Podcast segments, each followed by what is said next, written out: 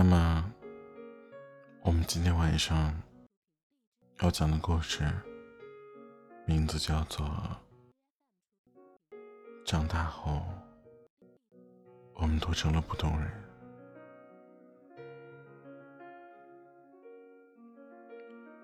我记得在初中的时候，当时有个命题作文，名字叫做二十年后的我。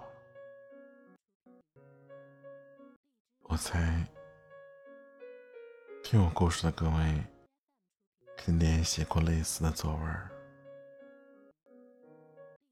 稚嫩的笔尖涂抹着未来的光景，写着满满的期待，相信自己长大以后可以叱咤风云，成为改变世界的那个人。我记得我当时班上有个女生写自己攻破了艾滋病毒，获得诺贝尔医学奖，穿着一身旗袍发表纯英文的演说。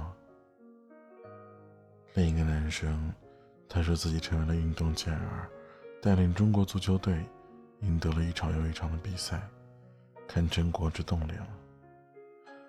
还有人成了亿万富翁，有人做了高官政要，有人当了电影明星。五花八门的二十年后，名利场上的流光溢彩似乎都有我们的份儿。可是我们语文老师却选了风格完全不一致的另一篇文章当了我们的范文。那是一个不太起眼的男生写的，它内容是描述了二十年后的某一天，妻子过生日，他一大早便忙着买菜做饭，和儿子一起策划了惊喜。一家人其乐融融地吹蜡烛切蛋糕。这作文的最后一句话当时是这么写的：妻子幸福地依靠在我的肩膀上。我们哄堂大笑，那句话混合着笑声在我的记忆里回响了很多很多年。而现在距离那篇作文正正好十五年了。当畅想未来的少男少女大多数已经成家立业，有的做了司机、会计、教师、农民，活在世界的某个小角落里，喜怒哀乐无人知。只剩五年时间，大概已经不足够我们去实现当年的愿望了。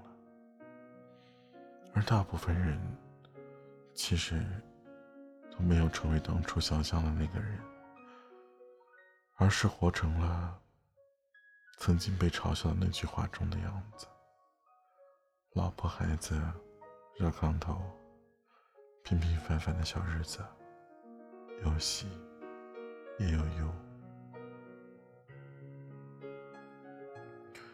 而我当年写那篇作文啊，刻画的是我自己成了一个潇洒至极的女作家。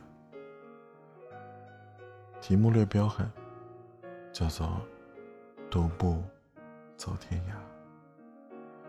那会儿啊，正在迷三毛，沉醉于撒哈拉沙漠里的流浪，也坚信自己一支笔能够敲开一个广阔的大门。边走边写，快快后悔一生。所以我也从十几岁就开始写作，方格草稿本上密密麻麻，坚持到十六岁开始发表作品。进了大学，也少不了每天至少一千字的练笔，文章偶尔有发表，却远远不是一鸣惊人。我从未忘记过梦想，在这个世界上许多事儿真的不是努力就可以的。一个人气作家的诞生需要天时地里，日夜河在光芒万丈之下，凝聚着无数的必然和偶然，组成了一种叫做时运的东西。后来我大病一场，痊愈后在小县城做了一名文案，遇到了一个普普通通但足够爱我的人，于是踏进了婚姻的围城。轰轰烈烈的谈恋爱从来没有谈过，紫陌红尘就已经扑面而来，生活沉入了柴米油盐酱醋茶的日子。这日子过得和许多夫妻也没什么两样，为谁洗碗划拳，为打游戏逛淘宝争吵，为几十生孩子烦恼。而幸运的是，我依旧可以读书写作，心里那个驰骋天涯的姑娘始终还活着。我以为我自己已经接受了生活的平凡和普通，却不曾将整个人生都放逐在茫茫的红尘。少年时的我怕以自己一生平凡，甚至会在语言间故作高深，以此来伪装自己的浅薄。可当人生走过三分之一，却渐渐明白，这是日趋平淡的一生握手言和。因为一直在努力，知道平凡并不代表一时平庸，心底有乾坤，胸中有沟壑，而普通的烟火日子照样可以过成诗。大勇是我儿时的玩伴，如今在家务农，已经儿女双全。和我聊天的时候，他很自豪地告诉我，今年靠着种土种土豆赚了将近十多万块。他说，我现在就是个最普通的农民，但是我可以养活一家老小，盖个小别墅，我就觉得自己很了不起。这个资质略微愚钝的男孩，小时候因为成绩差没少挨训。他当时经常皱着眉对我诉苦，说我真的是读不好书啊。没有一技之长的他，刚满十八岁就背着行囊离家打拼，可始终没有混出什么名堂。身边又打点了行李回家了。种地，这世上最普通的工作之一，可大勇做得不亦乐乎。他闯荡过，努力过，满世界打拼过，最终发现适合于自己终身相伴的还是脚下这片土地。童年时他渴望变成刘德华，在舞台上一呼百应，现在他却认为靠着自己的双手来赚来一家人吃穿用度就是最大的成功。这个思维的转变里，他由责任感牵引着，完成了少年向青年的过渡，接受了自己的平凡，或许才是一个人成熟起来的真正标志。虽然听上去有点心酸，但我走在大街上，看着来来往往的人，各自为生活奔波着，可能终其一生也做不了什么惊天动地的大事，可他们就一定是失败者吗？普通不等同于失败，也不代表满盘皆输啊。你做不了月亮，那就做一颗星星，夜夜流光相向间，静谧的一点微光，但足以照亮某个你需要照亮的角落。百分之九十以上的我们，最后都会成为茫茫人海中的普通人，这本无可厚非。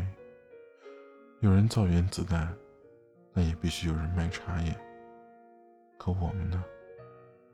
为什么常常对平凡的人生心怀恐惧？或许是评价的标准太过于单一，衡量成功的价值永远只是肉眼可见的房子、车子、票子。所以有那么多人郁郁不得志。可我觉得真正努力过的人终将会对最后的结果释怀，哪怕他并不那么尽如人意。因为平凡不可怕，没有经历过奋斗便归于平庸的人生才是可怕的。有人说人生有三次成长，一是发现自己不再是世界中心的时候，二是发现再怎么努力也无能为力的时候，三是接受自己的平凡并且去享受平凡的时候。而遗憾的是，太多的人都止步于第二次成长，没能从广阔的天地里发现平凡中的一花一世界、一叶一菩提。你能力有限，机遇有限，精力也有限，辗转大千世界后，走到灯火阑珊处，依旧可以举头望月，俯首吟诗，这也是幸福的一种样子呀。